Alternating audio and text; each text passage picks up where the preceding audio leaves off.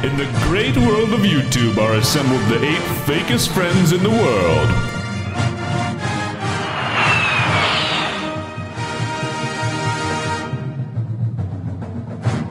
Scott and Cameron.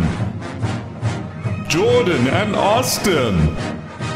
Mike and Seth. Blake and Eric. We are the Fake Friends.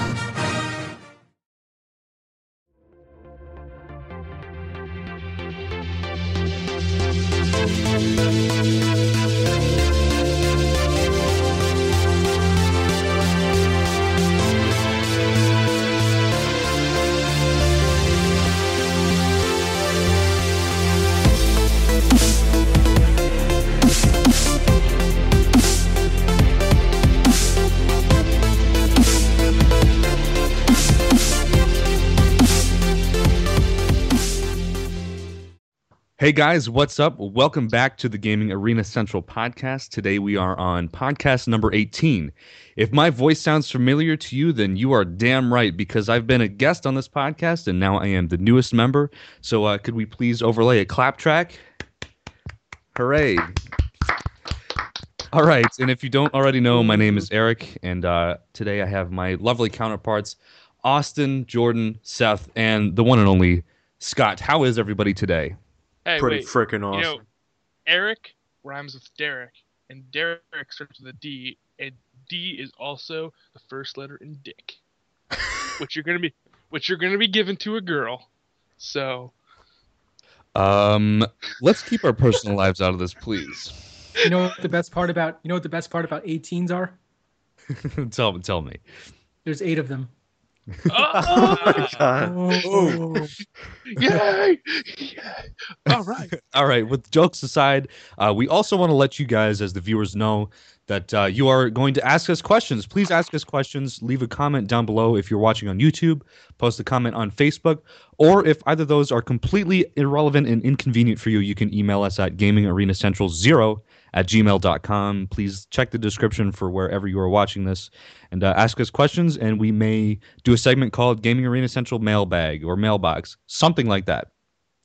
Yes. So, to carry on, weekly games. So, let's start off with the usual weekly games. Scott, let's start off with you. What games have you been playing this week? If Woo. he's not, Good job, I'm- Scott. no, Scott. Yeah, okay, okay. Um, I am playing five games right now at the same time, which is something new for me. I usually like to sink my teeth into one game at a time. I'm playing Legend of Dragoon, which is not sinking in for me yet. I don't know why. I was talking with you, Eric, about this, and I think you were the one who told me that sometimes you get a slow start going with a game. Yeah. and I'm playing it like half an hour a day, and it's just not grabbing me yet. But the main game that has grabbed me is Warrior Legends of Troy. Uh, I love Dynasty Warriors. I do happen to enjoy the Greek mythology and all that kind of crap. So when you merge both of those universes together, you get this wonderful game, Warrior Legends of Troy, which is a hack and slash based around the Troy invasion, which is a lot of fun. Have any of you guys heard of it? Probably not. Not no, at all. actually, no. No. No, it it's a it's downloadable game or is it disc based game? Well, there was a time back when things were printed on a disc, and there was a manual printed, and they were put in a case. Go to a store and buy that. Remember those days? I remember Um, this. Uh, not really. Yeah, it's it's a it's a Koei game. It's a Koei game, kind of like Dynasty Warriors, all that crap. But it's good. I've also been playing MLB The Show, which is something I'm always playing. It's always ongoing. I actually picked up NHL 13 again to play that playoff mode, I guess. You know, just the way it's going. It's pretty damn cool. The broadcast mode makes that game incredible, by the way. And uh, thanks to Cameron for sending me Age of Empires 2 HD edition. I've been playing the crap out of that online. And even though I've beaten my few friends senseless in that game, I played it online against some other people, and I got the floor handed to me. Uh, what is the term I'm looking for? I got my ass handed to me, whatever. Four but- handed to you. Yeah, sh- shut the hell up, you Jew. Anyway, I know with um, Legend of Dragoon, especially, that game didn't really start picking up for me until I was fighting in the arena. After I started fighting in the arena, then that game that game picked up. how long is that? It's like Um, one-third the that's- That's right after one. That's one of the big cities. You fight in the arena. That's your first encounter with Lloyd. yeah. um, Uh, you know what? what is it? Every JRPG has an arena. It's like you know. Yeah, you know what? You're right. exist. I know. It's it's, it's It's crazy. because everyone loves arenas. Everyone wants Yeah. to be that guy in the. Well, Everyone wants to be that guy surrounded by people, hey, stabbing someone through the throat and bitches slashing. everybody Screaming loves and the arena, weights. dude. I mean, look at it this way: we're called Gaming Arena Central. So how Right. could you not love the arena? Anyway, all right, moving on. Seth, how about you? Tell us about your weekly games. What have you been getting down dirty with this week? Dude, I've I've been getting down and dirty with a few games in particular. Um, Xenoblade Chronicles is one that I started before, and I started playing it. I got like ten hours in, and it just got sidetracked. So I picked it up again. I started from the beginning, and I got to where I, I was before in about half the time. So that's pretty cool, and I'm having a great time with it. I mean, that game is just so good. I can see why the big fuss was about it, and I'm I'm really happy with it. Also, I helped my girlfriend beat Catherine which I mean, everyone complains how hard that game is, but in all honesty, I, I still have a problem with it at all. Um, so I helped her beat that, and I was playing that with her. That was pretty fun. Um, other than that, I mean, in, in all honesty, I've been just putting all my time into Xenoblade Chronicles. I haven't really been playing much else than that. I'm So trying to really. question. What? What's up? Is Xenoblade worth ninety to hundred dollars to you? No. See, that's that's the thing about Xenoblade is that this game is now unrealistically expensive. I don't understand why it went from forty dollars to one hundred and fifty dollars for a nice copy now. I mean, that's absolutely insane. I, I I don't get that, but mm. thankfully I got it when it first came out, and I actually have the art book with it. So I really Oh, think you're you lucky. should yeah, you should consult Eric because Eric, you know, has a thrift store apparently by his house where the you know it's not 100% authentic, but he has all these rare games with like a taped label on top of the game or whatever. remember, remember the stadium events, Eric? That was an amazing find. Oh, dude, I know, right? 10 Well, cents, yeah. all right. If anybody hasn't seen, I, I have a YouTube channel, and uh, I did a retrospective history of uh, Nintendo World Championships, and I went to a thrift store and I found Stadium Events Nintendo World Championships Gold and Gray cartridge. They were so authentic. They had like printed out taped label on it with Scotch tape. It was like the real deal, real deal stuff. So, that's wonderful. speaking of uh, Stadium Events, Jordan, why don't you get into uh, your weekly games? Well, I really didn't play that much this week because I've been pretty busy, but I finished up Far Cry 3 Blood Dragon. Uh, I pretty much did everything you can in the game. I think I have like two achievements left, and that's just for like getting everything, every gun part in the game. Oh well, yeah, that's where most of my time has been. I've been buying a lot of movie steel books, but it's not it's not a movie cast. Um, besides that, I really haven't touched anything else. I've been playing a game on the DS a lot lately. It's called Sprung. Uh, it came out right when the DS launched, and uh, it's like 99 cents now if you go buy it. Fantastic game. It's like a simulator. Like it has its storyline, but it's a simulator how to manipulate manipulate words and to like how real life actions would like if I was talking to a girl and I said the right thing and you're like, Oh, here get so many numbers, but you can't beat me in a contest and like you talk to certain girls you get numbers from them or you try to have the ultimate goal to get this one girl, but you can also play from the girl's perspective uh, and talk to guys. Uh, uh, and it's really cool. It's very well done. There's a lot of good animation in it, and it's very well done with the responses and realistically how people would respond to what you say.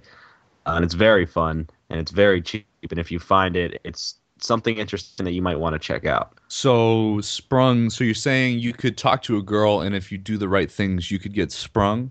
Is that what is that what we're saying here? I haven't gotten that far, but maybe.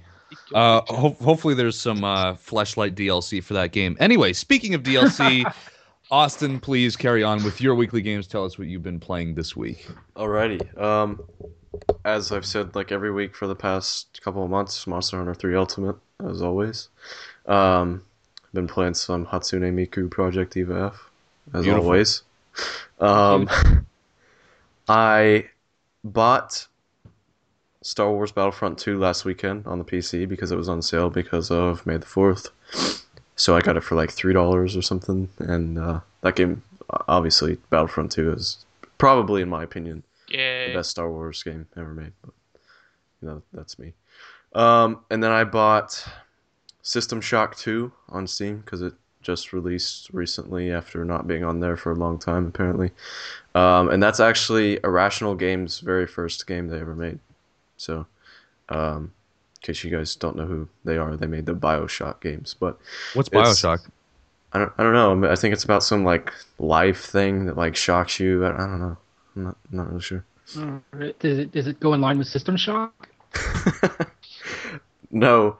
Um, the, the the games play similarly. They are both shooters and RPGs at the same time, but they're they're very different. Um, You mean like Call of Duty? yeah, exactly. Freaking Yeah. leveling system in Call of Duty, obviously Dude, RPG. I, I absolutely love leveling myself the same time for six years the same way over and over Yeah. again. You know. That's what games up for anyway. So, um, any more games for you, Austin, or is yeah, that a? yeah, there's a lot more. Oh, okay. Well, then keep going, Um, please. Don't don't let um, me interrupt. Okay, and then I, I downloaded Orcs Must Die 2 because, and this is on PC again. Um, I actually won this game from a good buddy of mine, uh, Chris, um, who is not not the old Chris that you guys are probably thinking of listening to this. Chris, um, Death of Nation. Christian. Yeah, Chris Gannon.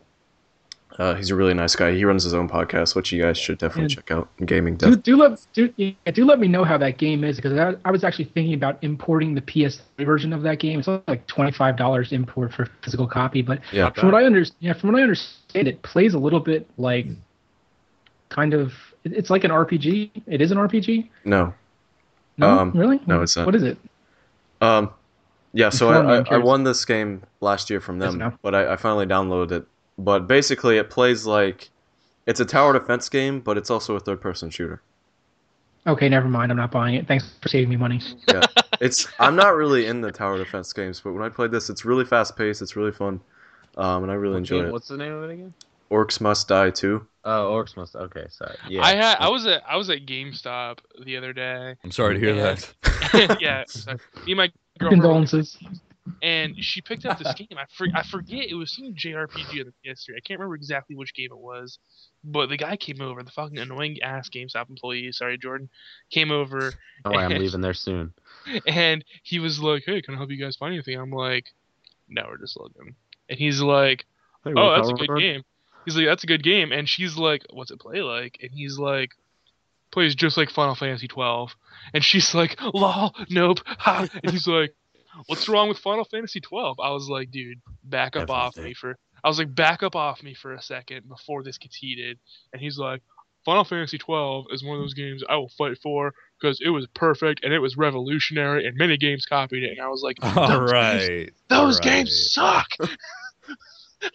we went back and forth for probably a good five minutes, and I was literally about to hold this GameStop employee down, pour gasoline over him, and set the entire store on fire.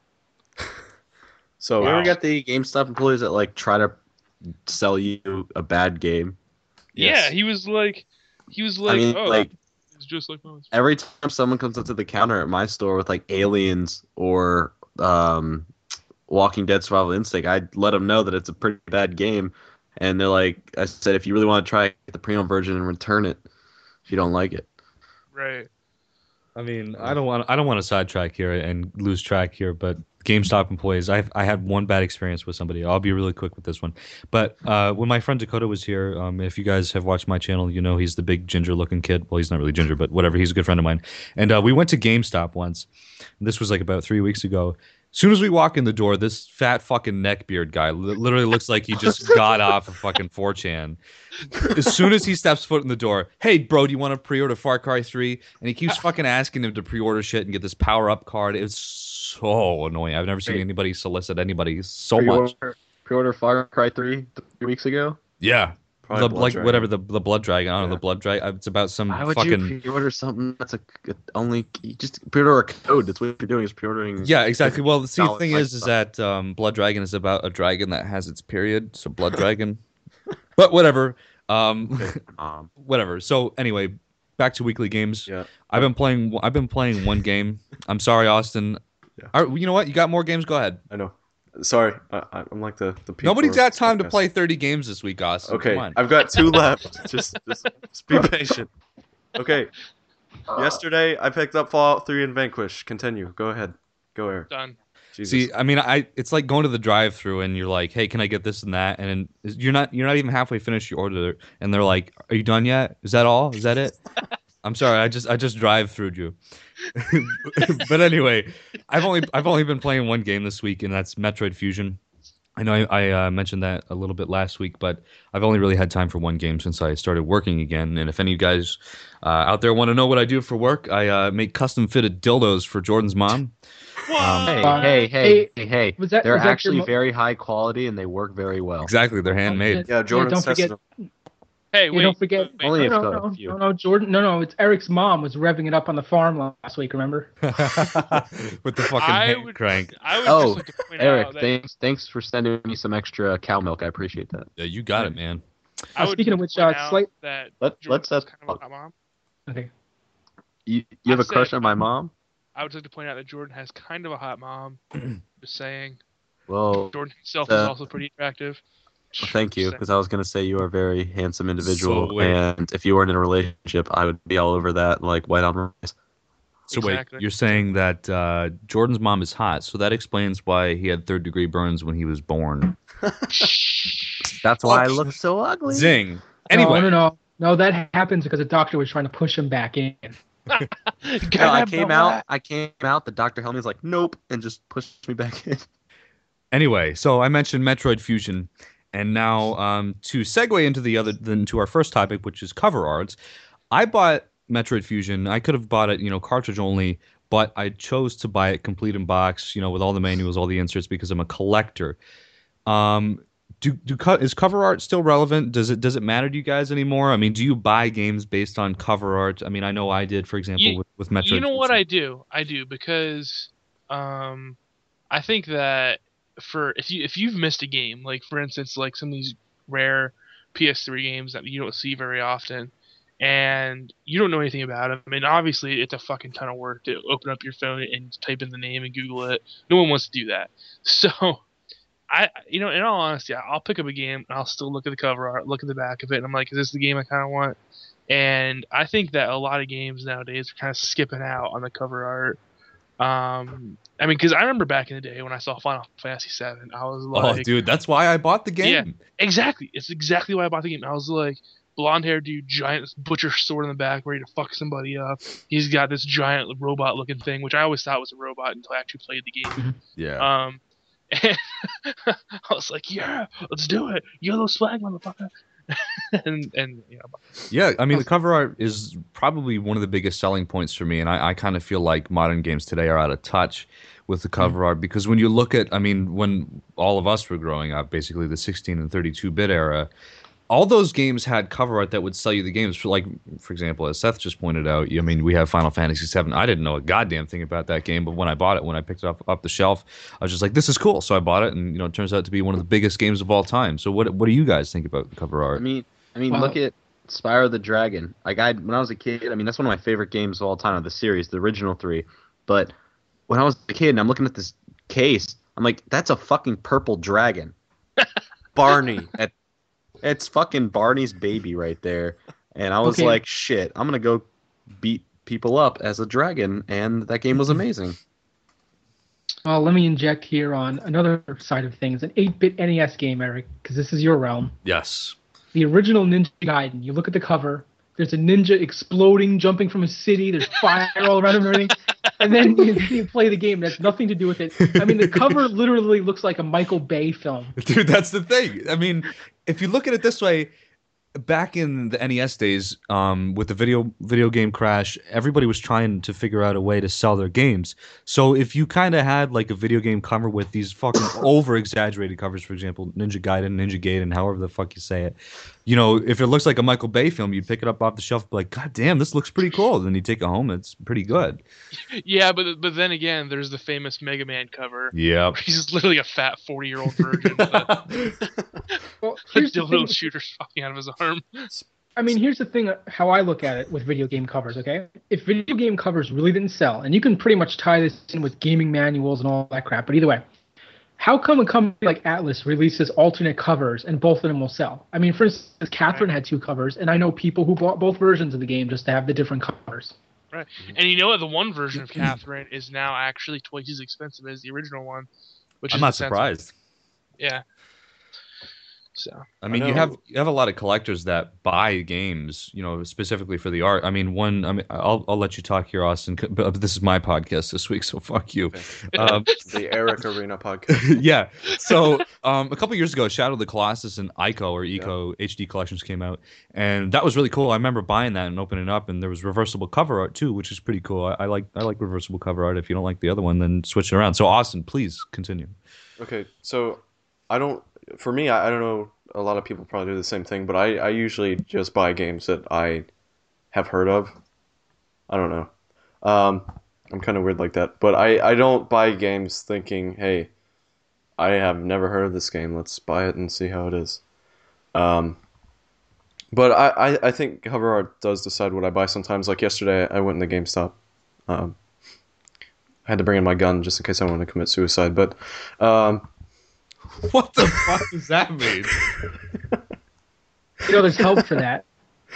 Um, no, but I, I, I had a buy two get one free coupon, so I bought Fallout 3 and Fallout New Vegas, and I, I was looking for a final game to buy, so I, I was just looking around and I saw Vanquish, and the, the cover art of Vanquish, in case you guys don't know, is really awesome. It's got the, I mean, I haven't really played too much of it yet, but it's got the guy in the robot suit or mech suit, Yeah, whatever you call it. slide. Yeah, doing, Doing the the power power slide, firing some bullets and stuff, and it, it looks really amazing. And I mean, I've heard great things about the game, but I don't really know anything about it, so I grabbed it Mm. pretty much because I saw it, and you know, You know, you know what my favorite cover art, like one of my favorite cover arts this generation is, and you, you never really see it, and I think this is just kind of where it went downhill. But the cover art for Resistance Fall of Man to Yeah. me was really cool. When you see the uh, what were they called again? The Chimerons or whatever. Chimera. Yeah, Uh, yeah, Chimera. Chimera. Dude, when you saw that skull on the front cover and it was an alien skull, it just it really set the mood for the whole game. It was awesome, and I fell in love with Resistance like that day when I saw the cover. the Metal Gear Solid 4 cover art was pretty cool. It's just Snake on there, but it's it's it's different. It stands out. I don't know. I like It it. is pretty cool. And you what know was that cover art that IGN bashed? Batman um, Arkham City Game of the Year edition. Nope, nope. That I Oh, mean, yeah. that was pretty bad. But no, there was oh was my one. god, that 10 was out an advertisement for everything. No, there was there was one that IGN bashed specifically, and it was like these mercenaries on top of this black SUV. That didn't make any sense. and it was like this- Oh, um, was that Mercenaries 2? no, it was like black, Black Hawk. No, it was I forget what the name of the game was. What generation? But this It was this generation. Yeah, it was this generation. It was like a year ago, and the game didn't sell whatsoever. It was a horrible game. What was Um, about? but mercenaries. I forget. I think. Whoa. really? You don't say. I'm just, I'm just, you know, I'm pointing out. I think that, So it was Mercenaries on a Yeah. black SUV? yeah, it was. Oh God, what was it? I see that every day. And then, and then the there's um, yeah. there's inversion. Do you guys remember inversion, the game that was sideways Yeah. and you had to turn? You mean the game that was twenty bucks a day after it came out? Yeah. I remember that Game I still really want to play. No, I'm not Oh, kidding. no, I it was- made a video about it a year and a half ago. Yeah. It was Wow. black. It, it, the game was Blackwater, and there's just like Oh, God. Yeah. Oh my god, the the, the, the Kinect the game you can use with Kinect with the guy with the glasses on the front. yeah. Dude, like I don't know what that game is about at all. Every time I see that comes like when did this come out? It's just a guy wearing sunglasses holding like a shotgun or something or an assault rifle next he's like, like- a truck behind him and it's just standing there. Just He's like the most standing. He's got the most retarded beard in the entire world. He's like, Yeah, sometimes I Okay, shoot people. while we're and talking about- sometimes I raise my cows. While we're talking about art, how about that um, video game box art uh, misspellings? Like Resident Oh. Evil Revelitans. Oh, what about Oh, yeah, yeah. Nartuo, the power of something? Like there's Yeah. the new 3DS game that had he has. Why is it 3DS? Like who types 3DS covers like this? It's like some guy like smashes. His Yeah, face really. It's like who does the quality control for these games? like that lets all these labels get misprinted. Like who stands there in the factory and is like, "All right, yeah, that's good. That's spelled correct." And then it gets to sale and it's like, "Who the fuck did this?" Yeah, the entire first run of Resident Evil Revelations was. You misspelled. had It's one freaking ridiculous. job. Which actually, um, that version is actually getting pretty hard to find now. That misspelled Really? version. I should pick one up. Yeah, I Yeah. have I have I an have extra it. one in my store. Yeah. I, I have I own one, but there's one at my store. See, all the you want. GameStops in my area with Resident Evil Revelations, they're starting to put the sticker right on the Revelations so that people can't check it out. Yeah, They're- if it's a pre-owned game, they'll do that. That sucks. Motherfuckers, they're they're being assholes. because we're trying to figure it out. So what I did was I actually in the middle store opened up the case, took the cover art out, and took the sticker off the cover art. I was like, "Yellow swag, motherfucker." But they put the sticker on the cover art. They don't Yeah, put it on the spine like they don't put it on the outside. No, well, what they did, they, they took the cover art out, put the sticker on the cover art spine. Um, you're not really supposed to do that according to policy. Yeah, I know. Yeah, I've I had know, a, right? my store has done that sometimes. Wow, that's Fucking fucked up. idiots. That's I mean that's that's one big thing. I mean I know this isn't really on topic, but it, like if you buy a pre-owned game at GameStop, because I mean where else are you gonna go to get pre-owned games? Pretty much. I mean if other than retro stores or whatever stores, and you get the you get these fucking stickers stickered up games that are just defiled with like and fucking Yeah.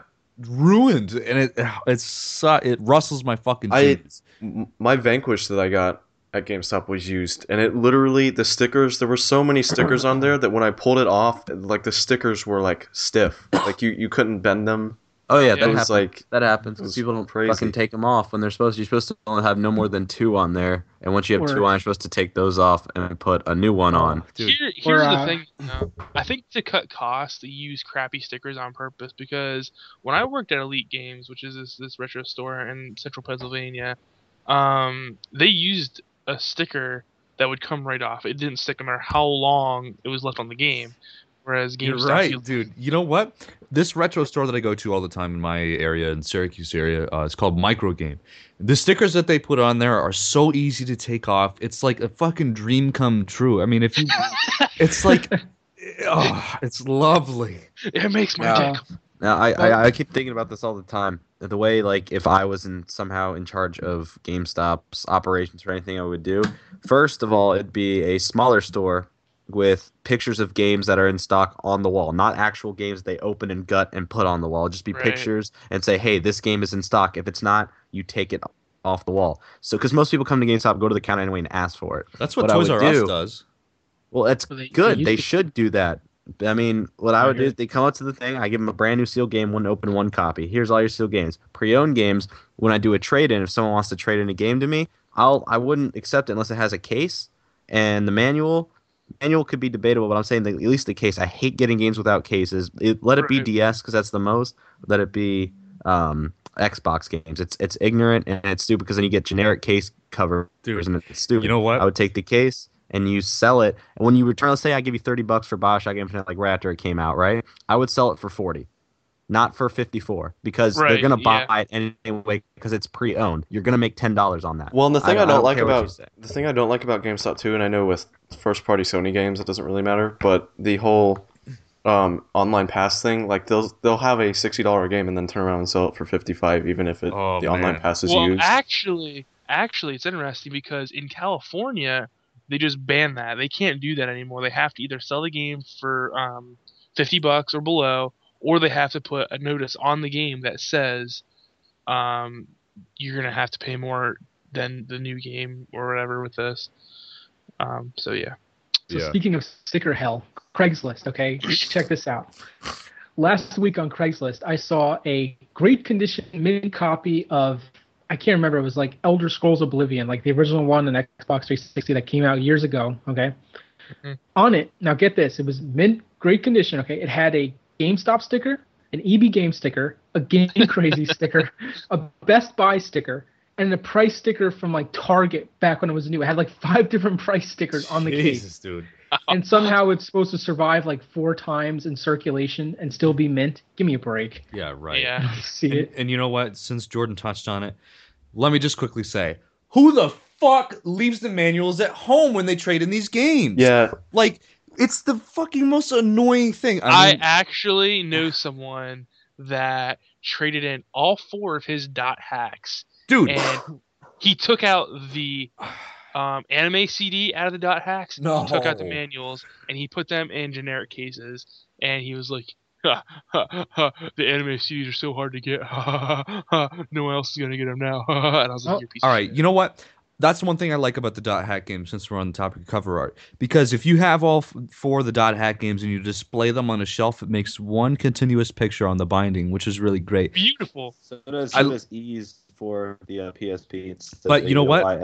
I wouldn't buy fucking dot hack if it doesn't have the fucking CD, the an- or the anime DVD and the manual. It's like, okay, I can understand maybe if you lose the manual, but what do you do with the manuals after you trade in the game? It's do you have it on the fucking? I don't know your- how you take them out. How do you leave 'em lose there the when you play manual, game. You don't look at them. Well, you put them but- in the game, take them out. apparently you guys don't have friends like I did in high school. I would go over my friends' houses in high school and they would have shit laying all over their fucking room. They'd have their CDs laying face up on like wood cabinets and all shit.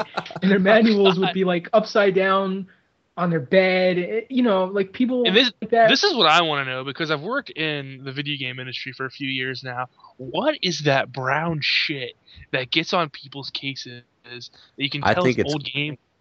It's Oh, like God, what is coffee that? or it's poop Uh, or could be could be nicotine stain. It's like it's Oh, like a yeah. dirt like a grime shit that gets on these cases, and it's fucking disgusting. It's Well, it's- disgusting. Dude, I, I think I had to one time possibly clean jizz off of a used game at my old video game store, and yeah, that's just no, I don't want to go there. I love I how we was went from talking to cover art about this. the jizz on cover art. yes. Welcome to Gaming Arena Central Podcast, people. This is what we talk about. Well, Just- I mean, you got look, you got some creepy neckbeards out there who would fucking blow a load all over their anime waifus. All right. I mean, if you're getting Hatsune Miku for the PS Triple, I mean, expect a trade in with some, you know, dried baby gravy on it. Yeah, Austin, we're looking at you.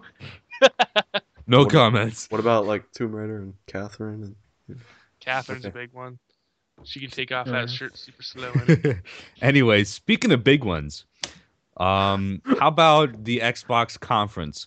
Um, that is coming up May 21st with some uh, stuff to be followed up at E3. What do you guys predict for the Xbox? What do you guys want to see? I mean, I know this has been you know covered a million times, but we will have our take on it here for you as a listener now. So, uh, whoever wants to go, go. lol, A lol. lower Austin- fucking price. Austin- Austin's the biggest fanboy for Xbox. here, Yeah, so I Go freaking ahead. love Xbox, so let me go. I think it's gonna be terrible. Continue. Okay, okay, wait. I'll No, I'll okay. actually go here. Yeah. Okay, here here I'll I'll actually go. Shut the fuck up, Austin, before I murder you. Um, I think that what they're gonna do is they're actually gonna make an Xbox with online only requirements. Not only is that Xbox going to tank, but Microsoft itself is gonna reconstruct the Xbox, re-release it a year later, and make it not have online requirements. Also, I think that they're gonna go completely Kinect based and casual based, and everyone's gonna laugh at them. And you know what? I think Xbox has already lost this console war because Sony has the mind share. Xbox has waited way too long. And I was listening to podcast Beyond, and they, they said it too. PlayStation came out. They used this the, the mind fake. They said, "Oh, we're not going to release any info until Xbox does." Had this press conference, blew everyone's mind. Right? Sony has this this this mind share right now where you see um, commercials and they have the PlayStation 4 logo on them. PlayStation 4 is all anyone's thinking about right, right now. I mean, yeah, there's people that are like, "Oh, the new Xbox is being shown off May 21st," but I think majority of people are like, "Oh, the PS4 has been announced." Yes. YOLO swag, motherfucker. And I, I- think that Xbox has waited way too long in order to try and bring something out of the blue. You're No, right. I, I completely agree with that. I just posted up a video finally after all day of rendering about um, which console I'm leaning more towards this generation, and it by a landslide is the PlayStation 4 for so many reasons. I mean, right now this is all speculation of, oh yeah, the Xbox is this and that. And that. We haven't heard anything official besides rumors and talk, but the rumors and talk are getting they're sounding more true as the days get closer to when they're actually going to talk about it and Xbox is like trying to cover up some things. Like I feel like they really were going to have an all online console and put that out there and see what people's reactions would be and everyone was like no. So like uh we're we're not going to do that. And it's it's by a landslide. I mean I play my Xbox 360 a little more than my PS3 for the reasons I prefer prefer the online I prefer the controller stuff like that. But I love my PlayStation 3 Wait, wait a second. Where was this article that said they weren't going to do it? Because I just read yesterday that they were. Um, Oh well, now they're going back and forth. I don't know. I I, I Okay, heard it. I well, was listening to I another wanna say Here's- podcast. here's- Yeah, go ahead. you can go ahead, Scott, because you're. I, I was going to say, you know, the online only thing is the most greedy thing ever. Because if Xbox Live is going to cost fifteen damn dollars a month, Fifteen fucking That's gonna- dollars. That's Okay. crazy. Dude, So- that's going to be what is it, one hundred eighty dollars a year that everybody who Yeah. owns an Xbox is forced to pay, not in addition to paying for the system. and it's ridiculous because they want to have like the two base the, the base model which is no xbox live contract for like $599 as a set console price without xbox live but if you want a contract for two years you're pretty much paying a year and then some because you're going to have to pay 799 which it, it, it's it's ridiculous that is ridiculous and i don't see anyone like if they do charge 15 there is no way in hell i'm investing that type of money into a Okay. system So before we pass it off to Austin, how much did you say that console was again, Jordan? well there was a 599 and a 799 Okay, so let's do our little bit of Jewish philandering here. So Sounds if good. you okay, so if Xbox Live for you is let's let's say your average Xbox lasts five years. Let's just say you're an average Xbox user who plays it for five years next generation, right? At Mhm. $180 a year, that's 900 bucks. Okay.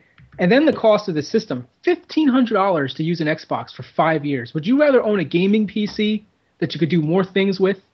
That you can actually That's probably not. save You know what? Though? That's not even including the. You know they're going to require Kinect for a lot of games because they're obviously pushing Kinect like a motherfucker right now, and that's not including the fucking games that you're gonna have to play on it. We're probably looking at over two grand for an I- Xbox for five years. I can honestly see that just when the new console comes out, when they release the Kinect 2.0, they're going to be like, yo, let's charge it for $200. And that's going to be a whole separate add on that you're going to be required for games exactly. like Halo 5, the next Gears, and games to come out. And the only reason I would ever buy an Xbox or consider it if there's games I actually interest me. Like there's a game that I played and I like, but it's not a huge game, and it comes out on the Xbox only. Okay, I won't get it. But if like Halo 5 comes out in a year or two, maybe I'll think about getting it because I am I like Halo or a new Gears comes out. I like Gears. I'll go for it, but not Forza, which they now release every year. But there used to be a time gap, but now it's every year, and it's it's ridiculous that Forza Five is an announced title for the Xbox. You- That's not going to make me buy it. That's not going to make me buy it. I think that Xbox needs to take a look at Sony because after the previous console generation, Sony was running, you know, the, the High Life. They had just come off the most successful video game system of all time, the PlayStation 2, and I think they were a little cocky. And it seems like Xbox is going the same route, where they just think that, because in all honesty, the Xbox 360 is certainly crazy. I mean, it has beaten the PS3 in terms of sales, and um, they've made a whole crap load of money on the 360. I think that they just think that you know no matter what they make or what people are going to buy, it, and it's not true. Sony lost a ton of money in the beginning of the console generation on the PS3. They're just now starting to pull ahead. So I think that by doing this, that Microsoft is really screwing themselves. Let me How give you let me give you guys my two cents on this. All right. Xbox 720, Infinity, whatever they're gonna call it. Xbox or micro Microsuck really kind of um, gave themselves uh, you know, I guess a handicap here. They waited uh, too long to announce anything. So, you know, Sony automatically has the upper hand. In the next department, we have all these rumors now. I'll just I'll give Microsoft the benefit of the doubt. Nothing has been officially confirmed at their conference yet. Pricing wise, spec wise, game wise, whatever wise. And um I think Microsoft would really, really fuck themselves if they had a base model at five ninety nine. You know, with all you know Scott's math, if everything totaled out to about over two grand, no, no way in hell am I going to buy that game. Yeah, last gen Xbox and Microsoft was probably, I guess, the best, the better console, the better selling console out of all the three. Well, uh, no, I won't say that, but it seemed to be the more popular. Right. um, at towards the end.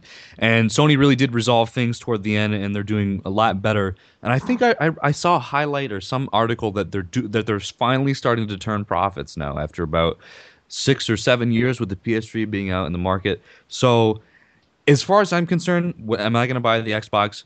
Probably not. Am I going to buy the PS4? Probably not. With all these astronomical prices, you really, really, really got to look at the consumer. You got to look at the economy. You got to look at all all those general factors, and that leads me to um, just want to stay with my Super Nintendo. Yeah, well, So- let, let me give my last input on this really Yeah. quick. Um, here's here's one thing I wonder why it kind of slips through people's mind. I know the Xbox 360 outsold the PS4. I take excellent care of my system stuff. Okay, I have owned twice as many Xboxes as PS3s Right. because they break, you know, more often. Right. But how come nobody is worried about the durability of the next Xbox at six hundred dollars? Like, you get a system Yeah. that's going to break in a year or two. I mean, come on. just nobody talks about it. It's like it's like the dog that poops in a corner. Everybody ignores it because they're too afraid to pick it up. You know, I mean, it's just That's, Well, that's a here's- good analogy, though. Here, here's the thing. Uh, Three years ago, Microsoft stopped supporting the Red Ring of Death because they released their new console, the Slim, which was supposed to fix that error. Which we all know, Slim had their own problems and had their own error codes. It wasn't as bad as Red Ring, hmm. but if you bought a console from Microsoft that had the Red Ring of Death, no matter what, because that console had that major problem, they should be repairing it for you. Here's I the would thing. never, yeah. Dude, here's the thing. Microsoft needs to have way better quality control on their products. If you're buying something that is going to fail publicly and like astronomically, you know, hardware wise, you know, such as great example, the Red Ring of Death, and if you as a company are not going to, you know, cover your own product to be refurbished or fixed or whatever, then you're really fucking the consumer. But then again, that's another good thing for the company because they're going to have more money in their pocket because more people more people who have Red Ring of Death is going to be more inclined to buy the new Xbox Slim. And you know, nine times out of ten, sure it'll work okay, but there's still that one percent that's going to fuck up again and again and again and again. So the consumer probably sometimes has the, has the lower hand here. Right. you know, by the time you're done looking at it, five years later, you're done after paying three hundred dollars for three Xboxes, whatever. It's like a thousand dollars in Yeah. Xbox systems. I don't know. I, I don't know if I missed it or if Scott already mentioned it, but have you guys ever thought that the reason why Xbox sells so much is because people buy the console like five times? Probably. I mean, Probably. I- yeah.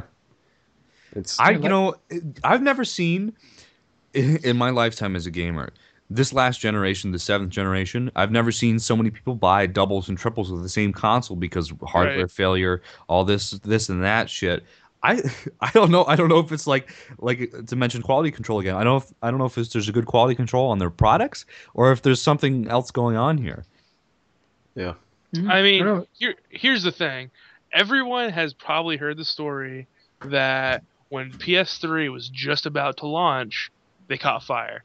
They were doing well, they were doing quality control and the PS3s literally were catching on fire. So they took them back, they delayed it, and then you know they fixed that problem. Now everyone knows the PS3 has the yellow light of death, but I will say that the yellow light of death is far, far less common. less common than the red ring of death. I think I it's mean, like five percent is the is a number, and then the, Right. the Red Ring of Death is like 30, 35, And- something like that. and the PS3 usually gets the elated death from a jackass consumer who like locks it in a in a enclosed space and lets it overheat itself. Yeah, or, or I they mean- let their sock hang off the back fan, you know. right? Yeah. No, my- my first- console. Well, my first PS3, the laser stopped reading Blu-rays. Hmm. Right. Well, that, that's a It- common problem as well. Yeah, it's an it's an easy fix. I mean, it cost me fifty-five dollars to fix that and a YouTube video and ten minutes of my time. But Right. Sony, you call them up, they want one hundred sixty-five dollars to fix it. Yeah. I mean, I will s- I will say that Sony's repair prices are absolutely ridiculous. yes. Nintendo's are, Nintendo's are pretty bad too. especially when you look at it fundamentally, nobody's going to be buying their software if they don't have a damn system. That's right. Um, a couple of years ago, when the DSi came out, I, I got one, and about a year after I had it, the R button stopped working on it. So I contacted Nintendo to see if they could replace the button, and they said it was going to cost me hundred and fifteen dollars.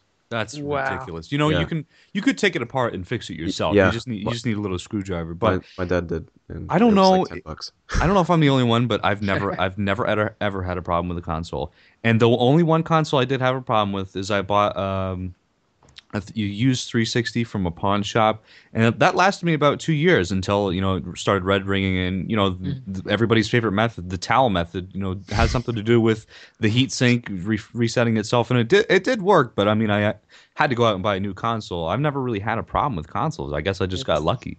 That's Well, the same thing that happened with me, man. I bought one 360 from a pawn shop, red ringed like a month later. Couldn't send it in, but um, you know, it it, it sucks. It it stops you from wanting to buy a used console, certainly, doesn't it? Exactly. Well, Go here's Steph. here's the thing is that I've had the same 360 for whenever since it launched. I don't even remember how many years ago that was, seven, something like that. Yeah. And it's red ringed once. It red ringed one week before my warranty ran out. One week. I was that smokes. close. Yeah, so I, I got that fixed, thankfully, but The, that, that was almost a bad situation. the I don't flip. only problem I've ever had was um, with my Nintendo Wii. Um, it was I was I've been playing games for a while on it, and I've been playing this game especially a lot on it. But one day I wouldn't read Super Smash Bros. Brawl, and I was like, "Is it the disc?" And so I tried to test it like all my games, and it was not reading at all. And uh, I called up Nintendo. I didn't at this point. My war my year warranty was like way out the door. It was like okay, it's way past it. I was like, shouldn't I have to pay some money here? And what happens? I talked to Nintendo and Austin. You said they have some pretty high prices. Yeah. Um, I sent in my Wii after talking to them. I didn't get charged anything, and they said it'll be back in like two months. I got it like a week later fixed. Wow. Um, wow. And they didn't charge me anything, and it still works to this day completely fine and better than ever. It's the same exact one. They like they didn't replace it. All they did was uh, fix the CD drive, and that's about it. And it works great. Um, the other problem I had was with my original Xbox 360, and it was in 2010 uh, when Bioshock 2 came out. Uh, and right when I got home, I turned it on and it red ring. Oof. Wow. So I was so angry. I was like, "Fuck!" So I just sma- Hulk smashed the top of it, and it fixed itself, and never had a problem since. You know, since we are in the digital age with all these new consoles coming out, of course there's going to be games and games and games. Now, that leads us as the segue to our next topic DLC for Metro Last Light. Apparently, um, you have to pay $5 to get hard mode. That's already on the disc. Yeah. It's already it's already on the disc, but you're basically buying the key to unlock the lock that will allow you to play hard mode. So please what the fuck? Please Yeah. chime in Um, on that. This is Yeah. ridiculous because, um, I think because me and Cameron talked about it earlier. If you guys know who he is that are listening, um, the official label of it is uh, it's, it's something different, but it's not hard mode. It's it's like insane mode. It's, ra- it's it's called Ranger mode. Yeah, it's Ranger mode, and it's more of like a survival type thing. It's like the hardest difficulty possible. If it's But- the best immersion experience po- possible. But the thing Hmm. is, this mode was featured in all the past Metro games for for free. Well, it's on freaking There's disc. only well, actually, the first Metro game. There's only two. The Metro 2033. Yeah. Did have Ranger mode, but I, th- I believe they did the same thing, um, where it was five dollars for that mode for the longest time, and then they gave it for free. Um, but for this decision, since THQ went under and Deep Silver now owns the rights to Metro, I believe that this is Deep Silver's um, thing and not uh, specifically the team who worked on uh, Metro last No. well, night. dude, you Deep know what I think? Silver is they're the people who made. Dead Island. The Dead Yeah. Islands. Okay, I so that explains it the- then. they did the cartel, I believe. They worked with Techland and did the um, the, the cartel, the uh, the really bad Call of Juarez game. Yeah. And I, I mean, I, I, I don't have, I can't play any games either by Deep Silver or Techland now because I was brought to my knees and crying from Dead Island because of how disappointed I was because I was so anticipated. Like the game was huge for me. I was like, oh, this is gonna be great, and it was, I didn't like it. Then they made the second one, which is the same game. Um, and then uh, with the Call of Juarez game, which was shit. Now this, I, I'm scared that like they've. I know even though TK, THQ worked on it, I still feel like Deep Silver had enough impact on it to make this game not as good as I thought it was going to be. Because I'm a huge fan of Metro 2033. It is an incredible game, and this game looks awesome. But I'm scared that Deep Silver put too much influence on. You it. know Well, what? Met- Metro 2033 is hard enough without hard mode. right? Well, I mean, me, I don't, I don't play games on fucking extreme mode, games? insane mode. Games are for losers and nerds. You guys should stop listening to this podcast. Anyway, um, Wait, what? Games are lo- for nerds? Losers and for and fake people, fake people too. well, Yeah, yeah, don't no, forget about nobody that. asked my opinion, but I would never pay. I would never pay to get hard. It just, just no, wouldn't happen. well, no. Here's the here's the thing I, I went there, folks. with Oh, with these games. They're the developers already already make them. It's not that you know something that they make post production of the game. It's made in development. It's on the fucking disc. As far Right. as I'm, I don't even I didn't even hear about Deep Silver until today. But as far as I'm concerned, from a consumer standpoint, Deep Silver is about to be in some deep shit for doing all this stuff because I think Ooh. it's just ridiculous. For I mean, just look at. All right, it's not like it's twenty dollar DLC. It's fucking five dollars, five dollars, and that's the thing. The price is so small that it just just fucking rustles my jimmies just a little bit, just a cunt hair. That like it just makes me just not want to ever buy a game by them, and I've never bought a game by them, and I probably won't. Your your cunt hairs must be pretty damn small up on the farm. Yeah, they are. I mean, here's the thing. It's that I guess when it comes down to it, this was not necessary. They didn't need that. Metro Last Light is gonna sell like a motherfucker, and it's probably gonna sell enough to make them a profit. They did not need to add this extra five dollars on for hard mode for people. Their, their theory was probably, oh, there's a small enough amount of people that play hard mode that's not gonna make a big deal. Well, guess what, motherfuckers? Everybody's just pissed stop- about it. You just pissed off the entire gaming community. By You know, you know that's like and a that's fucking. gonna hurt sales. That's a that's Right. like a developer making a game and fucking oh how can we get extra money? We'll make a fucking lemonade stand outside of our studios. This is what this is. This is basically what this fucking is. They're selling it's- the DLC at the lemonade stand. Like here, five bucks, you get rid. Well, you guys, you guys know Deep Silver also picked up the rights to Saints Row 4, right? I mean, just saying. They? I- I mean, means he's even saying- more extra didn't- Are you sure? No, no, it very- is. I'm, I'm, I'm looking at a GameFAQs right now. They actually have the rights to Saints Row 4. wow. But here's the funny- Enix is making Shit. Saints Row Fuck. Wait, who is? Square Enix. Square Enix isn't making Saints Row 4. Yes, No. they are. Swear to God, they are. No, it says right here, Volition and Deep Silver. Yeah, Scott's right. It does say Deep Silver. And here's Yeah. the funny thing. Here's the funny thing. I don't know if you guys looked at the previews of Saints Row 4. The game looks nothing like the original Saints Row at all. It looks like Like, Saints now there's- 3, more Saints Row 3. You can use like Saints- superpowers in it now. Yeah, And he's like, it looks more like Prototype than it does Saints Row.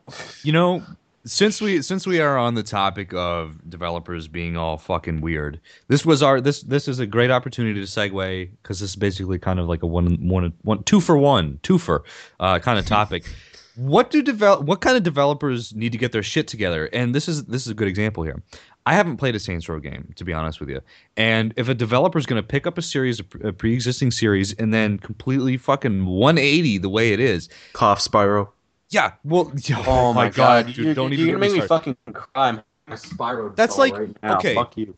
you take a, you take a very successful game that has very successful uh, recipe i don't know recipe for success and somebody else buys it and changes it and then everything just fucking right down the shitter how how can game companies be so goddamn ignorant to realize that there's you know game x whatever just insert whatever game here has a winning title or a winning formula already Well, then we just it- change it it's just like Deep Silver acquiring the rights to Metro Last Light. What they really do? I mean, you see it all the time. Like when GameStop acquired games, they're buying another customer base in hopes of absorbing it and making money. Um, I, I, I guarantee you that uh, that's exactly what they're doing. Oh, yeah. I know when when they announced Sly 4, I was. Did I just lag out? no Okay, sorry. I, some somebody's mic got shut off. Um, when they announced Sly Four, I was kind of worried. I I've never played it. I've I've never played Sly before. I've only played the first game, but I I know I was kind of worried because it's not being made by whoever made Sly. Uh, what was Sucker Punch? But I guess I I still haven't played Sly Four. But from what I've heard, it's like extremely similar to the originals, which I mean more more developers should do. Well, probably when I think- best. Oh, go ahead, when I think of developers that need to get their shit together, the only one that instantly comes to mind. I mean, obviously there's the really bad developers like Capcom and shit like that that just piss Mhm. people off constantly.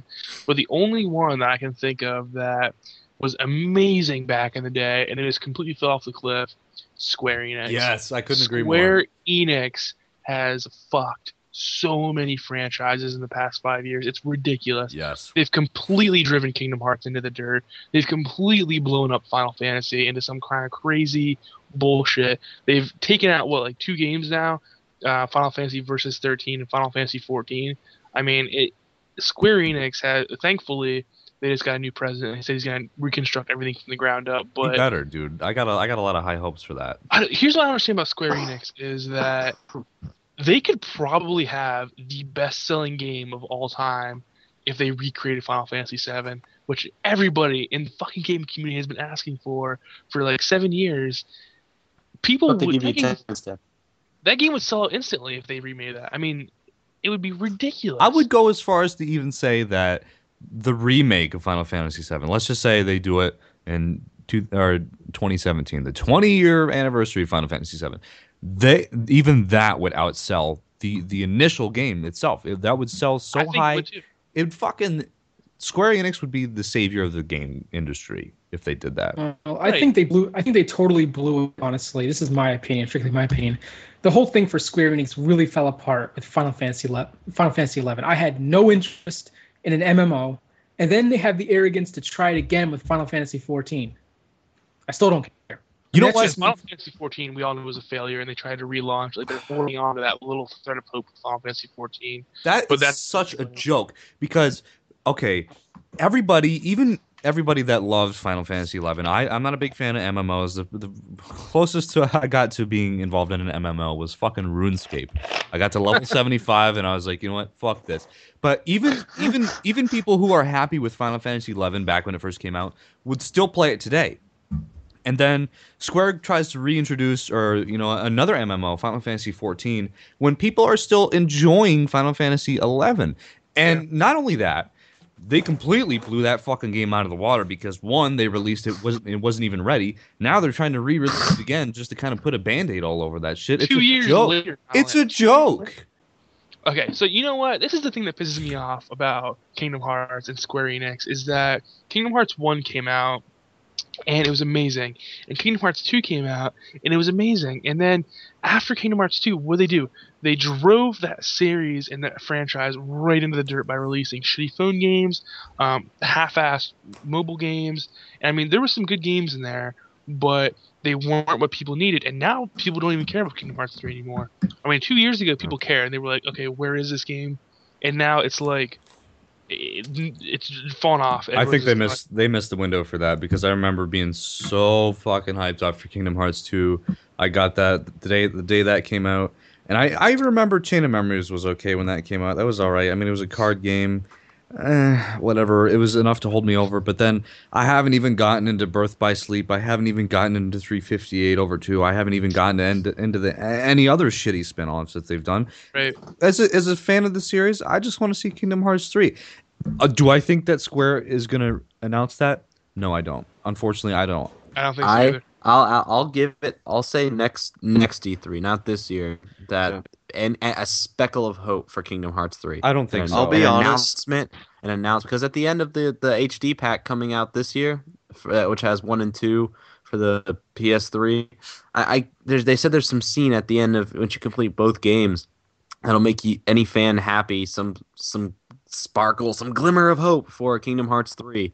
Uh, so if that is true, that comes out in the fall. So that's after this year's E3. So that's why I'm saying next Um, year's E3, maybe. Speaking of the spin-offs, I'll just be honest. I actually enjoyed um, 358 over two days um, and 3D. I still haven't played Birth by Sleep, but I like them.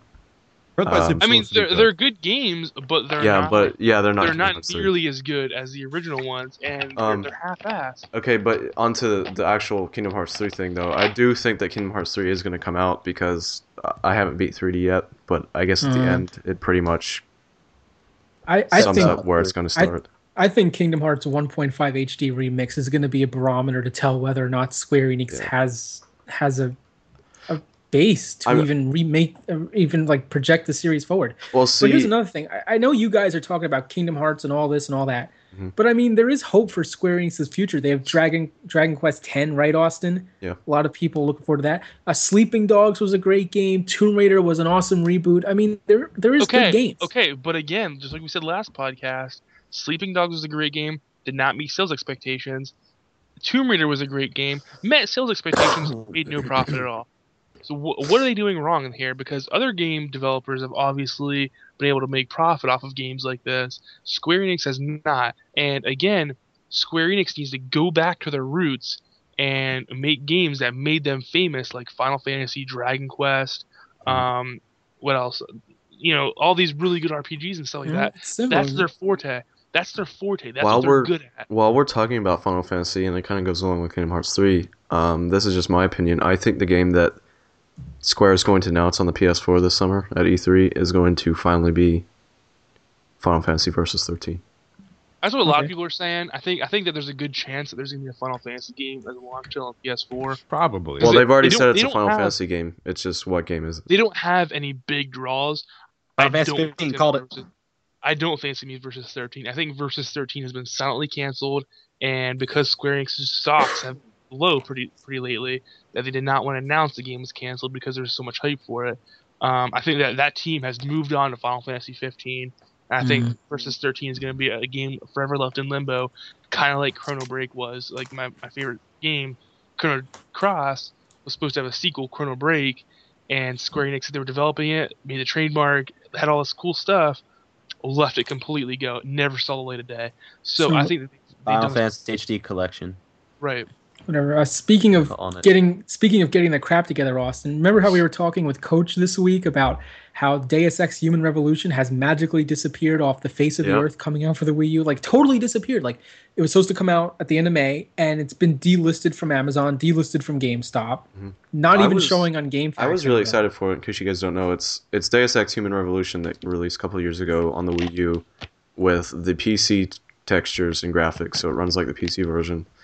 Um, and it has a bun- it has all the DLC with some added stuff. All the boss fi- fights are like remixed and stuff. And I was super excited because I'd never played it. But yeah, like Scott said, it's like disappeared. so completely. yeah, I don't know. I, I've never played Deus Ex, so I mean, it doesn't really affect me. But I still think it's shitty that they would just, you know, it's gone instantly with no explanation, none of that shit. So Again, Whatever. Square Enix has a habit of doing this mm. though. They just silently cancel things. They get rid of it because they don't want to make a big uproar about things being canceled, stuff like that. It's a smart business plan, but people are starting to catch on. They're they're, they're But trying. why they're would they cancel it? Especially a game like this early, like say, okay, it's coming out at the end of this month, and gone. And there was a lot of press for it. It was at PAX East. There was like all this talk about it, and I like all this talk about it, and then just nothing. No more talk. You know, I think that has to do with um, very bad executive decisions on, uh, of course, on the executive end of Square. Um, for one, what I think Square needs to do is go back to Square Soft or just Square. They need to dump Enix. Um, two, they're getting a new president, so ho- oh man, I have so many high expectations for this motherfucker to come in and just 180 everything around. Because if you look, the 90s, the 90s for Square is probably they, they can never top that decade because look at all the games that they had within the 10 year span. Every game that they were turning out was a fucking hit after hit. You know, What what is stopping them from following that formula again? yeah. the thing that's stopping them is that they're trying to fit a mold because they're, they're I, th- I feel like their theory is oh the video game industry has evolved we should evolve with it and start creating these action games and stuff like that That's and a terrible idea. that's a terrible idea because the RPGs are what made them famous. The RPGs are what made them who they are. They need to stick with that because they're the franchises that people care about that Square has. Sure, they, they publish Tomb Raider and stuff like that, and, and Tomb Raider people care about, but you know, people really, really care about the Final Fran- the, the Final Fantasy franchise, the um, Kingdom Hearts franchise, Dragon Quest. They're the franchises that are gonna make Square money and make them big where they need to be. Hey, Exactly. If, Atlus and NIS America can make money making RPGs, Right. then there's no reason Square can't. It's just Yeah. that simple. See, the thing with Atlus is, is they do a lot of good things for. They do a lot of fan service, if you will, because you pre-order games, you get a soundtrack, you get a fucking T-shirt, you get an art book, you get this, that, and that. It's a good reason for somebody to actually buy an RPG, and of course, Atlus has you know, I don't, however many games a year, multiple games a year. So I, I don't. Who is the king of RPGs? It's definitely not Square. They definitely lost their title, which is quite unfortunate. Bioware. I would say Bioware right now. No, I no disagree. Bioware. I think Why? BioWare BioWare is probably the king of the Western RPG. Yeah. But as Yeah. far as JRPGs Western. go, Well, Western no, I also disagree with that. Actually, thinking about that, I think Bethesda is king of the Mm. Okay. RPG. Maybe. Excuse me, Yeah. Bugfesta, Bugfesta, who? Yeah, Bugfesta. Chuck I Testa. That's only on the PS3 version. Don't worry. Chuck Testa. I don't think that Bethesda has BioWare beat as far as Western RPGs go. I mean, Bethesda has their their two good RPG franchises, but I don't think that they have anything on what At or I'm sorry, what BioWare has. Atlus by far, I think, is Yeah. probably either Atlus or Level Five. I think Namco agree. Bandai is going to take the cake this year. Yeah, They Namco Yeah. might. They just well. might. With Ni no Kuni, Tales of Xillia, Tales of the Abyss 3DS last year. I mean, they've had some really high quality. You know games. what? High quality games. This is going to segue into our last topic here. Um, we've mentioned a lot of games. We've mentioned a lot of developers that need to get their shit together. But as far as this generation, the seventh generation that we are closing in out on, uh, you know, being the end of, what games for everybody in this in this uh, podcast? What games have been timeless? I, I guess I'll start off with this one since uh, it's my podcast. Fuck you guys. Um, Eric Arena podcast. yeah, what games have been timeless for me? Not not not a lot. Um, timeless games, I guess. Seventh generation Super Mario Galaxy. That game fucking blew my expectations away. Ni no Kuni was really close to being there for me. It just left me like, uh, it was it was almost there. I, I I know Scott will agree with me on this. It was like, it couldn't figure out like what it wanted to be. Like it knew what it wanted to be, but it just wasn't quite there. Um, I guess for another timeless game. Shit, I can't think of any. I really didn't play that many RPGs, but I would I would like to say uh, one game that is very underappreciated would be Nier. I don't know if any of you guys have played that, but I I believe that's a Square game. I keep no, maybe it is. I don't know. I keep hearing Nier the amazing game. I need to get that. I can't find it. I've- I've Nier is different. It's a fun game. It's very it's different. But I, I and lastly, I mean, uh, um, Xenoblade Chronicles. I haven't played that, but there's so much hype around that game, and the price is inflating so much. Uh, who knows? It could be the next Earthbound for all we know. Right, Which I think it will be. I mean, Earthbound, It'll be it's coming coming out the Wii. U console. Yeah, it's coming to the Wii U console. Wonderful, because it's the first time that game's been released in forever, and people can actually experience it now. But whatever. In my opinion, I think Uncharted is going to be one of those games that is going to be timeless. That whole series in general, um, because I, I think with Uncharted, you you really do see the evolution of the first game and the second game really perfecting that formula. In the third game, um, even perfecting it even further. Um, but I, I think that graphically, we we have seen a, a lot from Uncharted 3, and they've actually said that Uncharted 3 completely maxed out the PS3.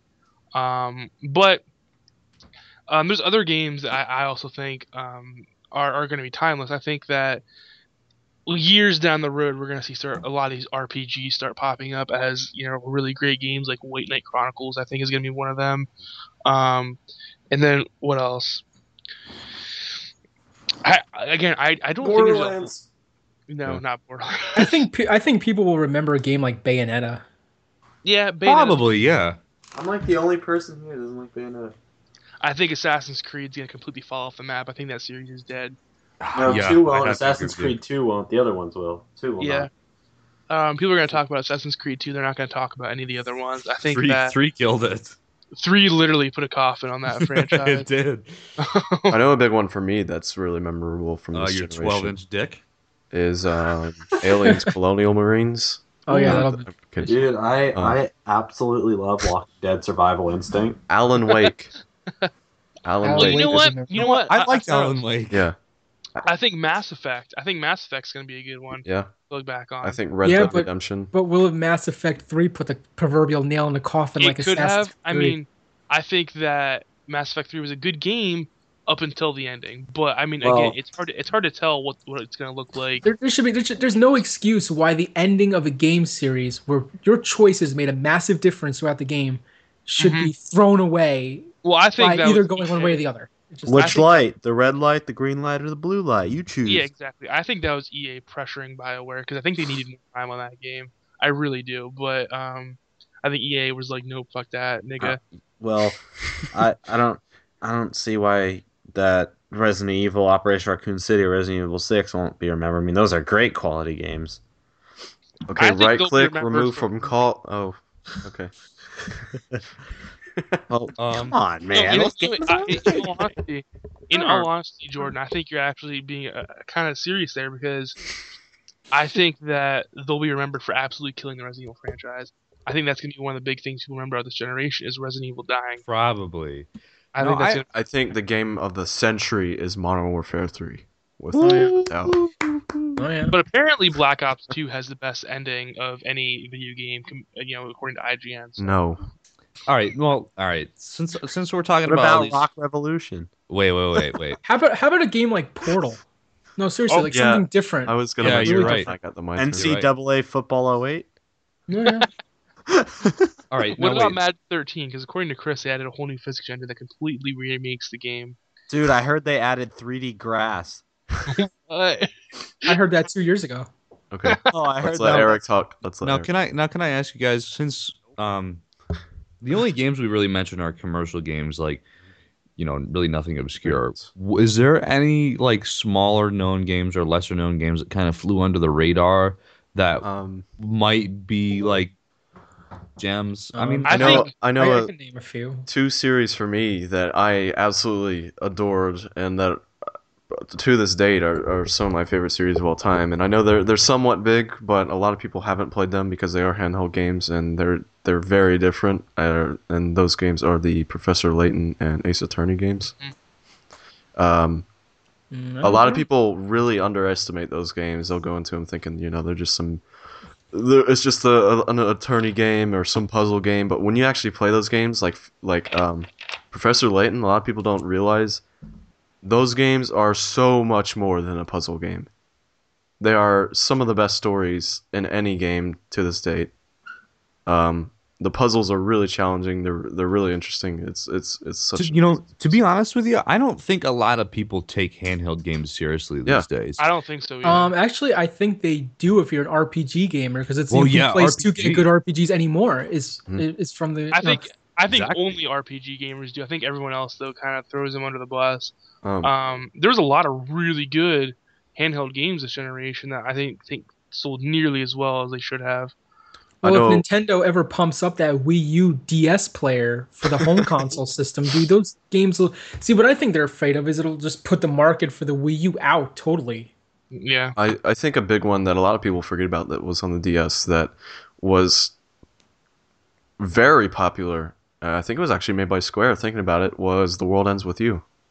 yes. Um, that game was. is freaking amazing, Mm. and yeah. it, it went very. It, it was it was known, but not too many people played it played it Mm. once again because it was. I, I think I think a few candidates in my book. I always seem to think about like if I look at the PS2 generation, whatever, or the Sega Saturn generation, Mhm. it's mostly RPGs that end up being timeless that are looked under the radar a little bit. Yeah. So a few games I could think of off the top of my head are like Hyperdimension Neptunia, uh, Ar tonelico Qoga. I, I could think of a few others like um, the Atelier games, uh, Rorona, Meruru, um, Ayesha, which just came out a few other games. Resonance of Fate is an absolutely fantastic game that I don't think a lot of people would ever touch, but maybe over the course of time can get some recognition. Uh, I Alpha, think um, Alpha uh, under- Protocol, just kidding. under that kind of under that list, I Ouch. think that once the next generation starts and it starts disappearing off of consoles, that Majin and the Forsaken Kingdom is going to be one of those games that kind of shoots up in price, Mhm. and we're gonna it's going to be hard to get, and it might be end up being one of those you know really hard to. It's gonna follow the Ico kind of. Right, No. yeah. to be honest with you guys, it just seems like uh, Scott Scott made a really good point. It seems like RPGs are usually only classified as timeless. It seems that RPGs, you know, yeah, you get the misprints, you get all the other this, that, and whatever's, but it seems that RPGs are usually classified as the timeless games, and you know, generally go up in price because you got the Xenoblade, you got Pandora's Tower, you got um the other game that's in that series, I which name escapes me, Last but I think Last Story, I yeah. Think, I think both because the last story and Pandora's Tower really haven't had time to inflate. But I think give it another year or two, we're gonna be looking just like Xenoblade, maybe even higher. Um, for Maybe. those, I, I I would think- I wouldn't say quite as high as Xenoblade, but still, you know, it's going to follow Well, the same trend. Let, let me ask you this, Jordan and Eric. Jordan, you might understand this a little bit more, but but look at the perspective when you compare it to movies. For instance, Oh, this week I sat down and watched Seven Samurai, which is a 1954 movie, but I loved it because the story was great. RPGs stay timeless because the stories can pull you in and they stay great. Nothing takes 100% anything away from a great story. Hundred percent true. That is the realest thing that you've ever said in your entire life. Yeah, well, I'm Well, a fake friend, so you know. I think you completely hit the nail on the head because when I played Xenogears last year, it completely changed the way I look at almost everything in life. Um, that story was completely incredible, and I think it's the best story I've ever experienced in any video game ever. Um, so I think when I look at Xeno Xenogears, I see a game that um, didn't sell enough because it was overshadowed by other games. But when I look at a game like Final Fantasy VII, which also had a really good story, or like Chrono Cross, it sold really well. I, I see games that deserve to sell really well. I mean, I, th- I think no matter what, if a game has a good plot, it's gonna end up being timeless for one reason or another. Well, here's another perspective Me. I'd like to spin on this really quick. Um. Most of these games we're mentioning are JRPGs, and JRPGs have traditionally stayed to like the same kind of turn-based combat. So everything kind of stayed on a plane for for like a decade now, right? Right. Now, when you look at other games that aren't timeless, look at action games, look at first-person shooter games. Those game mechanics are constantly evolving. So when the new games come out, they kind of discredit and make the older games not even seem as good. They get washed out, and you know They get washed out. it seems like you know you're right. I think you know I have to once again go back to Scott. It seems that as if like the only thing that really makes a game timeless is the story. Now I haven't really played a lot of Xenogears, but um, from what I have played, it seems like it's a really goddamn good game. I mean, it just Here- seems like here's the thing with the story is good. Xenogears, I, I will tell you, has an amazing, amazing story, and you don't realize it until you're about halfway through the game, and you realize that all the stuff you've been doing completely just rearranged my entire thoughts on how the human race may have existed and things like that. It, it's it's incredible the way they put that story It's, just, together. it's I mean, too bad. It's too bad. never- Disc two is kind of in a toilet, but I'm never Yeah. gonna forget great stories like NBA 2K12. No, Oh, but for real, for real though, like Dynasty games mode. like like like Max Payne 3 to me, the story in that and the immersion I felt for Max, even though it was a little different from the other Max Payne games, I thoroughly enjoyed it. and I absolutely loved that game. Or games like Mirror's Edge. Mirror's Edge is fantastic. It's my favorite first person game, not first person shooter, but first person. Um, in the sense of you're free running. There is weapons in the game, but you don't have to use them, and it's better if you don't pick up a gun at all. And will they make a sequel? Hopefully. Uh, Is I, I hope they do, but if they don't, it's gonna go down as one of my favorite games ever made. Mirror's Edge is one of the games I played over like five to ten times, enjoying Right. it every single time. Well, here's the thing. I mean, isn't it kind of funny how when these games come out, everybody always says this is trendy, this is gimmicky, but give it four or five years, and all of a sudden everybody remembers the games by their gimmicks. It's, it's kind of weird. I think people said that about Dante's Inferno. And I I think that I- game. yeah, I one of think my Dante's favorites. In- I think Dante's Inferno was an amazing game, not because of how it borrowed from God of War and other games like that, Heavenly Sword, things like that, but because of the fact that it took you through all these really cool stages of hell and this plot that followed the poem perfectly. And for Now, people who read the for people who read the poem in eleventh grade like I did, it was really great book. Yeah, it was book. really cool. Now, I don't understand. It's- it's Where- Where are the other two games? Right, Dante's uh, Inferno is a three part. It's a three part epic. Where is And I part two and three? It ends. The don't end of the game ends for the second game. I think another game that you guys haven't mentioned, I'm kind of surprised. I mean, I know it's a, a bigger game and it kind of goes along with Portal, but Team Half-Life? Fortress 2?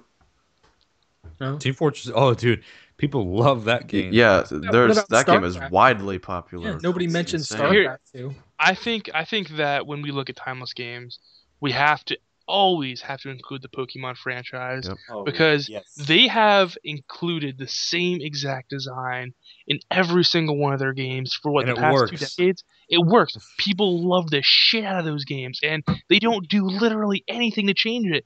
And Well, they make they just so recently much added a story to Okay, right. One and, and I will say Two, that I mean th- this whole pl- this whole sentence got kind of turned on its head because obviously in the newest game they're completely rearranging all their mechanics and whatever. But you know, in the past, whatever before then, they've made their game timeless by literally updating the graphics, not changing anything, sticking to their basic gameplay mechanics, and understanding what works for them and, And you know what? it advantage. a lot of developers could really, you know, take a look at what Nintendo and Game Freak is doing with Pokemon Hey. because everybody everybody loves that game.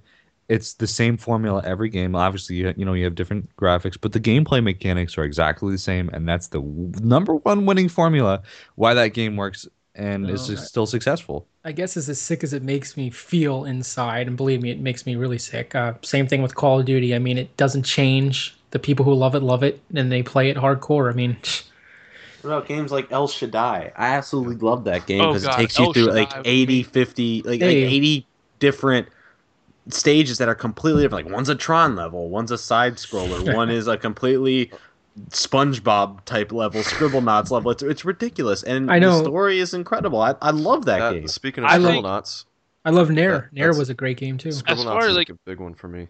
El Shaddai, as far as Jordan has, I watched Jordan's review on it whenever a long time ago, and I decided to pick up El Shaddai because of that. And El Shaddai for me was an amazing experience. It was a really artsy type game, and you don't realize it. That game takes place over like millions of years. It takes place like forever, and you don't realize that as it's going on. But I think with, with El Shaddai, it it could have been so much better too. I mean, it, there, there was Yeah, so, the was so combat. much the combat. Right. The, the oh. combat and it could have been How so long it took to kill one enemy. Right, but I mean, when it comes down to it, the, the visuals in that game and the story, it was amazing. And El Shaddai is one of those games that I think I'll keep in my collection forever. Oh, I'm yeah, surprised. definitely. No, I'm surprised nobody mentioned Dragon Age Origins because I'm always gonna remember that game. I Mm, like I- Dragon Age Origins. I, I I, don't, love don't that game. It's timeless, but I love that game. I put Well, like 70 hours. It's a good game. Yeah. To me, it's kind of timeless because I'll always remember playing through that game more than once because you get six different stories, which is something you'll never probably ever see ever again. Um, Right. the last game I'll mention is Heavy Rain because it is Yes, it's in a thank you. completely. Can't forget. I just played that that. game what a couple weeks ago for the first time, and it is so different than any other game out there. I mean, technically, you could say it's not a game; it's more of like a It's a quick time interactive. event. It's more of an experience, I think, more Yeah. than anything. And I that's wouldn't call it a But movie, that's but- what makes it special. I think is that it is an experience. It, it Well, is. there- there- I mean, it's not like Heavy Rain is truly original from Quantic Dream because I believe they also did Indigo Prophecy, which is a Yeah. game a lot of people say are oh, absolutely God. fantastic of a oh, game. Oh God! Before we talk, before we end up talking about timeless games, you have to include Journey on that list because Yes, I don't know if yes, yes. anyone's played Journey, but Journey, again, just like Heavy Rain, isn't much of a game, but it's an experience, and it's probably one of the best gameplay experiences. You know, I entirely. have to say the same thing for Flower, and that's by the same company, that game haven't company. Flower yet. Flower Flower's is really good. pretty much well, Journey borrowed everything pretty much from Flower. I mean, it's not really exactly the same thing, but you can tell that game company, which is actually their name, has their own distinct style, and they could keep probably churning out these little experiences, not games. And that's why I liked Heavy Rain because, yeah, eh, obviously, technically, when you look at it, it's a video game, but it's an experience. It's it's really different. Everything is pretty much based off of QuickTime events. It's pretty much press X not to die, but it's done in a really tasteful manner that you kind of forget that you're actually playing a game and And you'll remember the characters thing and the with- story in The years thing with come. Yes. Journey is flowers. Journey uses a classic plot, and Journey plays this plot really well, and it doesn't say a fucking word the entire time. It uses Yep. it has a great plot to it. zero and- dialogue.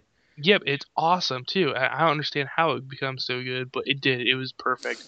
I can't think of a better experience doing gameplay than playing Journey. Last, If you haven't well- played Journey, then fucking play it, douchebags. well, the last thing I'll mention, last game. Um, technically, you can say these two are both by Rockstar, so I'm gonna put it into one, and that's Red Dead Redemption, LA Noire. Um, Red Dead Redemption, I've never put so much time into a game besides Borderlands. I like I've actually captured almost everything from that game that you can possibly do. And LA Noire is a game that I want to go back and do absolutely everything because to me that game was groundbreaking with the facial animations, with LA the detail. such a powerful game. Like when you talk about powerful games, LA Noire symbolizes a power in a game. I mean that game had so much power to it. Very well done game. Yep. So um, we seem to have covered all bases on the timeless That's every game that counts. uh, yeah, pretty much. We could we could we could go on for hours and hours talking about timeless games, but when it all comes down to it, uh, it matters to what the viewer and the listener thinks is timeless because obviously we have our own opinions that we can spew for about an hour and a half. But uh, you know, think to yourself, what game is timeless in your collection? And So, if there's uh, a game that's not on your list, all of the games that we didn't mention, they can go fuck themselves because they're not timeless. That's right, and that's why uh, that's why you guys should uh, once again to reiterate, email us your questions, post a comment on YouTube or Facebook, our uh, Gaming Arena Central podcast Facebook, or email them to Gaming Arena Central zero at gmail.com. So uh, I guess to wrap things up again, this has been Dance Central this- too. Dance Central two. Uh, this Oh, this is the this Fake is, Friends podcast. This is the Fake Friends podcast. Um, yeah. So they I don't know what that means. Hashtag YOLO swag motherfuckers and uh, hashtag thanks for listening. Spam and- Twitter. and uh, yeah, spam Twitter with our uh, with our podcast. And I promise that if we get a hundred likes on this podcast episode, Seth will do a video naked. He's gonna be dancing. He's I'll gonna be it. dancing I'll to uh, single hundred likes. Yeah. It's up to you. Do you want to see I mean, Seth naked doing single ladies? You That know you just do. Sounds wrong You know you saying do. it. Because Unless you're I naked will, doing single ladies. Ooh. I will And, uh, deliver too. And, and on behalf of Seth, Austin, myself, and Jordan, let me uh, thank you, Eric, for letting us be your guests this week. Yeah. I Yeah, mean, it was so thank nice. I'm so got glad we love could the be on the Eric Eric podcast. Arena This is podcast. uh, It's Eric a great podcast. Friends. I like listening to it. This is Eric and the Fake Friends podcast. So uh, yeah, whatever. Thanks for listening, guys. Fucking everybody. You know, we thank you for listening, and uh, I guess we'll see you again next week. So, well, see ya. Well, see ya. We fitty.